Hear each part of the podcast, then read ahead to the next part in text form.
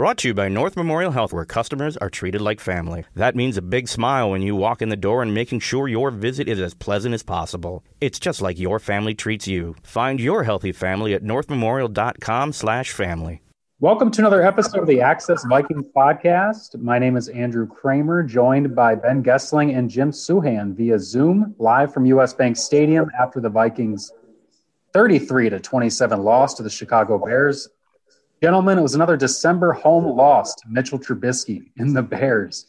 Uh, but Jim, it kind of starts with the Vikings defense, right? I think Mike Zimmer said it after the game. Uh, last time we played these guys, they didn't score an offensive touchdown, and it was a different story this time. Coming in, the Bears had scored 30 points three times this season, all on bottom against bottom five defenses, and they treated the Vikings as, if they were a bottom five defense. They ran, I mean, Montgomery ran it well. Trubisky looked really good. I still don't know if Trubisky's good, but he played well today. Uh, they made it easy for him. And, you know, part of it is Kendricks being out, part of it is the defensive line, uh, you know, Hunter and Pierce and people are missing. But you know, we're at a point in the season where everybody has injuries. Everybody's missing key players. They just didn't play well. Yeah, the only defenses that really the Bears ran on like this were the Lions, the Texans, the two teams they had played just before the Vikings coming in here establishing this running game. Uh, ben, how much of it do you think it is just missing Kendricks, and and how much of it just is getting outcoached and outplayed here on Sunday? Well, certainly, I think Kendricks being out is a decent part of it. I, I, think things are probably more difficult to run in the ways that they were doing it, where they're pr- trying to press the edges and, and have guys over pursuing things and be able to get cuts to the backside.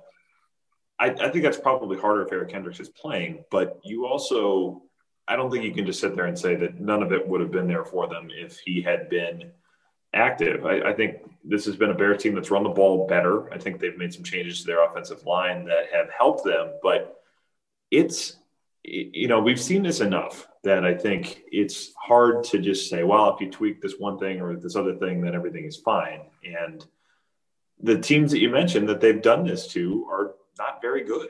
I mean, the, the defenses they've done this to, the Bears have done this to, are not very good. So at some point, you have to say that may be where they are. And there's a long list of injuries that I think things are awfully different. And that's going to be probably what you hear in the next few weeks here is if we'd had Danielle Hunter and Michael Pierce and Anthony Barr, it would be a different story. And that's probably true. Mike Hughes, you can maybe throw in there. But um, the, the, the gamble of all of this was that we can make this work with all of these new guys coming in. And injuries are part of an NFL season. And when you have injuries like they do, they are in a spot where you have a lot of unproven guys to try to step in. And, and you see things like this today happen as a result of that, I think.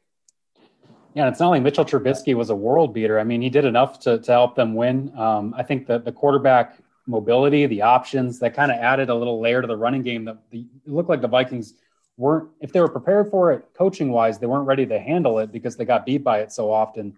Um, Trubisky was able to gain 34 yards. David Montgomery had a career high rushing day, two touchdowns, one of them right up the middle, um, through even Anthony Harris at one point um, as he tried to tackle him near the goal line even the Vikings veterans who got their hands on him weren't able to really do much. Um, I guess, Jim, we're seeing now Matt Nagy's, I think, five and one against the Vikings in his tenure here. Ben, you pointed that out after the game. Um, it's the also it's the Nagy Trubisky combination because the only win they've gotten against Nagy was Nick Foles starting. I guess how much do you put on that, considering Trubisky's not necessarily a giant part of their offense? Well, Trubisky is not a great player, obviously. At least I don't think he is. But he, he does operate Nagy's offense the way Nagy wants to operate. He does give him a running option on the quarterback. He allows him to run that capability. I really just think that they they overestimated Nick Foles, and if Trubisky isn't going to be their guy. They're going to need somebody like Trubisky. But Foles just isn't any good. I mean, we just know that now. He just he had his one moment of glory, and Trubisky allows Nagy. And then Ben came up with these stats, and I used my column, and you pointed it out. Uh, he's one of five against Nagy. He's only beaten Nagy when Foles is on the field. He's one of three against LaFleur. The one victory he had against the Packers since LaFleur arrived was what now looks like kind of an aberration. And the Lions, if they aren't, you know, if the Lions aren't completely incompetent, and I think they probably are, but if they aren't, they're probably about to go hire somebody like LaFleur and Nagy to run the Lions, and they have Stafford and Golladay and Swift and some real talent there. So, you know, Mike Mike's got some challenges ahead of him. That's one way to put it. Ben, you had brought up it's the young, the young kind of assistant coaches coming up, the smart offensive coaches that get these jobs, whether it's Nagy, LaFleur. They've kind of been a thorn in Zimmer's side recently. They have, and those are the types of coaches that we've heard him say in the past. I, I want to drive this type of football out of the game. I mean, I think that was the phrase he used when he talked with Mark Craig about this last year, and we heard him say it in 2018 after the uh, the Chiefs Rams shootout on Monday Night Football. And he said that's not for me. Probably I'd get out if that's the way we're going. Well, it's the way they're going. So if you want to drive this out of the game you're going to get a lot of opportunities to do it because there are a lot of teams going to this now and you have a lot of quarterbacks that are able to execute things in a much more nuanced way just because they are they are so mobile and when we see it with Kyler Murray we see it with you know, Patrick Mahomes certainly um, you know Jalen Hurts is what the Eagles are probably going to try to develop around here too so there's a lot of that that is now part of the game and you either have to shut it down and make teams stop doing it or adapt to it, kind of like what we've seen the Seahawks do, where, hey, we've got Russell Wilson, we can go play this type of an offense. So, um, yeah, it, it's it's funny because he has made it very clear how he feels about these coaches and, and this type of thing. But now the teams, the coaches that you are counting on to give you help to get into the playoffs are Matt LaFleur, Kyle Shanahan and Sean McVay, who all face these the teams in the next couple weeks, unless you wouldn't have to root for Matt LaFleur if the Bears go lose to the Jaguars next week. But uh, odds are that's not going to happen. So, yeah, all of these young coaches that are in position to help you are the ones that are whose approach you're not terribly fond of on a, uh, whatever level that matters. Well, before we get into the playoff picture and, and, the Vikings falling kind of out of it, at least potentially here outside of a long shot, um, let's talk about just the offense quick in this one because we don't need to talk about the kicker, right? Kicker Dan Bailey, no concern for him. He makes all five of his kicks. Um, and the Vikings are fortunate, I guess, that they don't have one extra problem to worry about. But the offense, we saw them fail multiple times today on third and short, fourth and short. They had multiple turnover on downs in their own territory, needing to just gain a yard with that running game. And then they even come down to a fourth down attempt at the end there where they decide to pass it. Jim, what did you think about that play call and just their execution overall? Yeah, I think the interior short yardage running was problematic because of a matchup. I mean, the Vikings' interior line is not dominant, not that big. They're going to against Akiem Hicks. It's just a bad matchup. So it's that's the thing. Second guessing play calling is the easiest thing for any writer or fan to do oh, that didn't work. You should have done something different. Well, the interior running wasn't working very well. So they tried something cute. They tried play action, bootleg, get Cousins out to the right where he's going to have an easy throw.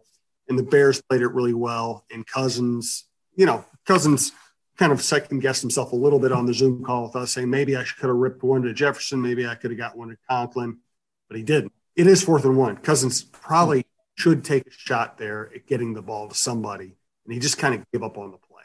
yeah, and there were a couple times we saw him do. I mean, there was the viral clip um, of Jefferson getting frustrated in the end zone after a second and goal incompletion was thrown over him.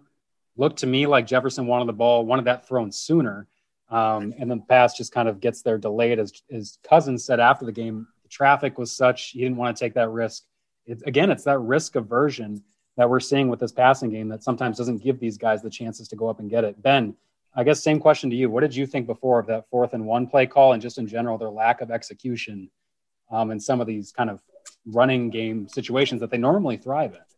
Well, the the fourth and one to me was interesting in part because they have, you know, they've made they've hung their hat on Dalvin Cook, and and that's a gotta have it play in a game that you have to win, and it's interesting to see kind of how they handle some of those situations because we saw it in in Seattle, where it was fourth and one. They go go try to run the ball with Alexander Mattison and go try to win the game. Um, you know, you, you think that maybe is where their identity is going to be. And I agree, Jim. It, it is the easiest thing in the world because it's A or B. Hey, well, if you didn't do this, then you should have done that. I mean, it, it's not. It doesn't take a lot of nuance to try to figure that out, but just in the sense that they've made such a claim of this is our offense. I, I was a little surprised that that was the call in a moment where they had to have it, and um, as it turned out, it obviously didn't work. I also found it, and to follow up on on the Jefferson point too, because Ben, you obviously saw the the viral clip. We saw it, the play live happen with Jefferson getting frustrated in that um, end zone. Um, I thought it was interesting. Jefferson came out after the game and tweeted, um, "I'm not a diva. Don't get it twisted." And I'm not saying it has anything to do with this, but it does come on the heels of Stefon Diggs coming out and saying, "I didn't like the offense. That's why I wanted out of there." Yeah, I I thought that was interesting, and I don't know if that was in the back of his mind or if that was something that somebody mentioned to him to try to clear it up or, or what. But I don't necessarily look at Diggs as a diva either, though. I, I think, I mean, Diggs certainly ran hot and cold, and I think Diggs thought that we will be better off if I have the ball. And, and I think you want good players to say that. I don't think it was just with him about, I want the stats and I, I want you know my numbers to be great. I mean that's that's probably a little more how I would define it as a diva. I I think with him it was I think I can be the man, and I I don't really disagree with that the way he's produced. I, I think he's done that on the field enough to have a claim to that and to say that we are better off if I'm getting the ball because I'm good enough to help us win.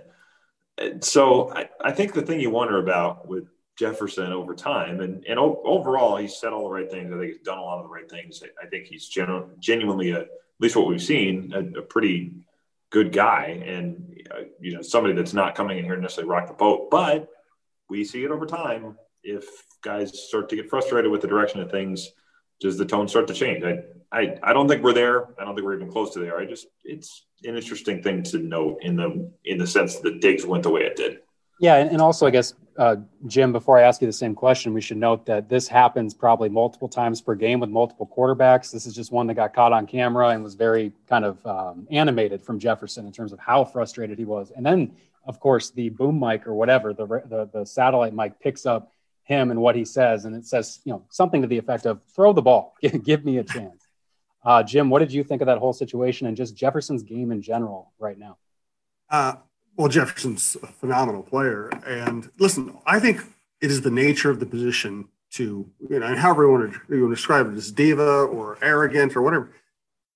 Receivers feel like they can only help the team if the ball is thrown their way and thrown their way in the right situation, you know, on time. Uh, I mean, so, I mean, I've, I just don't know that I've ever covered a top receiver who didn't have that in him to some extent you know, the interesting thing I'll say is 2018, the Bears game, you had the Thielen Cousins thing on the sideline during a very frustrating loss where they played poorly. And today we saw Cousins yelling at Johnson, Beebe, Irv Smith. We saw Jefferson yelling at Cousins. I do think there are some pent up frustrations about the way the year's gone. And the challenge for this offense is you have a highly paid quarterback you have a highly paid running back who's great. You have a highly paid you know receiver in Thielen who's great, and you have a rookie receiver who's exceptional. And it's just going to happen if things aren't going well, and you don't have full faith in the quarterback to make things happen. I think you're going to see this kind of frustration. Yeah, especially when it's an offense that is putting up 27 points in a game against the Bears that you typically would like to think you win.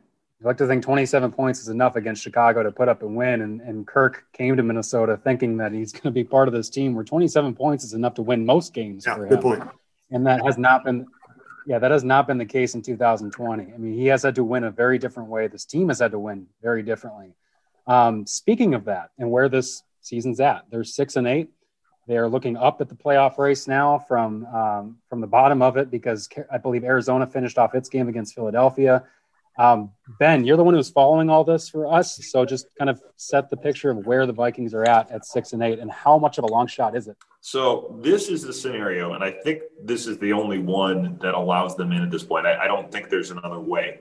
You have to start by winning your first, winning your two games against the Saints and the Lions. That that has to happen at a minimum. Then you need the Cardinals to lose twice against the 49ers and the Rams. Now the fact that the Rams lost to the Jets today uh, may actually help the Vikings in the sense that they are not going to be resting starters in week 17, probably. I mean, they're probably going to be trying to win that division and we have to put out a good effort against the Cardinals and, you know, maybe able to beat them. But even if you have those things, you need the Bears to lose at least once. So next week's game is in Jacksonville.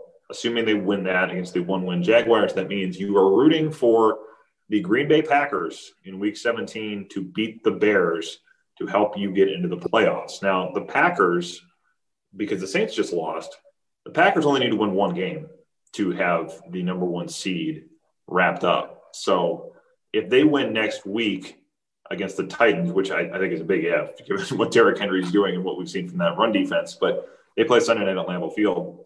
If they win that, they have the number one seed locked up and could potentially be resting starters against the Bears. So it's not impossible, I guess, but you need two wins, two Cardinals losses, and at least one Bears loss to get in, and there is no other way. And maybe the hardest part of that is you have to go down to New Orleans on Friday against a Saints team that got Drew Brees back, that took the Chiefs to the wire, and probably needs to keep winning for its own playoff positioning. So um, it's a it's one of the the, the old commercial uh, with Jordan and Larry Bird trying to bank the ball off the Sears Tower and from the riverboat and all this stuff to play for each other's McDonald's. It's kind of that type of a uh, a shot that it would take to get in. So, Jim, I would venture to guess the opinion is that's much ado about nothing, considering how we've seen this team play. I don't trust them to win at New Orleans. New Orleans did play the Chiefs tough today. Uh, Brees is back and to be sharper by Friday than he was this week. They have Taysom Hill in reserve. if He's not. Uh, and I don't know if I want to say it's a tough place to play. I don't know. It, it's going to be like 3,000 fans or something. So I, I don't think fan reaction is going to be the same, obviously, as it usually is for a game in New Orleans. But I don't know. I, I mean, two obvious con- contradictory thoughts. One is, do I expect the Vikings to go win a, a must win game at New Orleans on a short week? No. But, you know, to, to pay homage to Sid Hartman, it's a crazy league. I mean, you know, every week we are surprised by results. So, you know, so while I don't expect the Vikings to be able to win or get in, I also wouldn't bet five dollars against it or anything else in this league. Yeah, I guess I just, at this point I'm not going to bet on their chances, even if they do find a way to win these next two games and get in. I don't know if we've seen anything that makes you think, you know what, this team can get hot, really make some noise. I just I don't know. No, then as we've said before, they've only beaten one good team all year. It was at Green Bay. I still, you know, and they just played it perfectly with Dalvin Cook in the running game. Just they have not played well this year, except for a couple just very brief moments. Yeah, morale is low, just judging on the post game press conferences and the body language after that game. Um, speaking of, we'll try to keep our morale up for these final two games. Please check out all of our work at StarTribune.com. We'll have a podcast this week previewing Friday's matchup in New Orleans on Christmas Day. Maybe you should get off the podcast.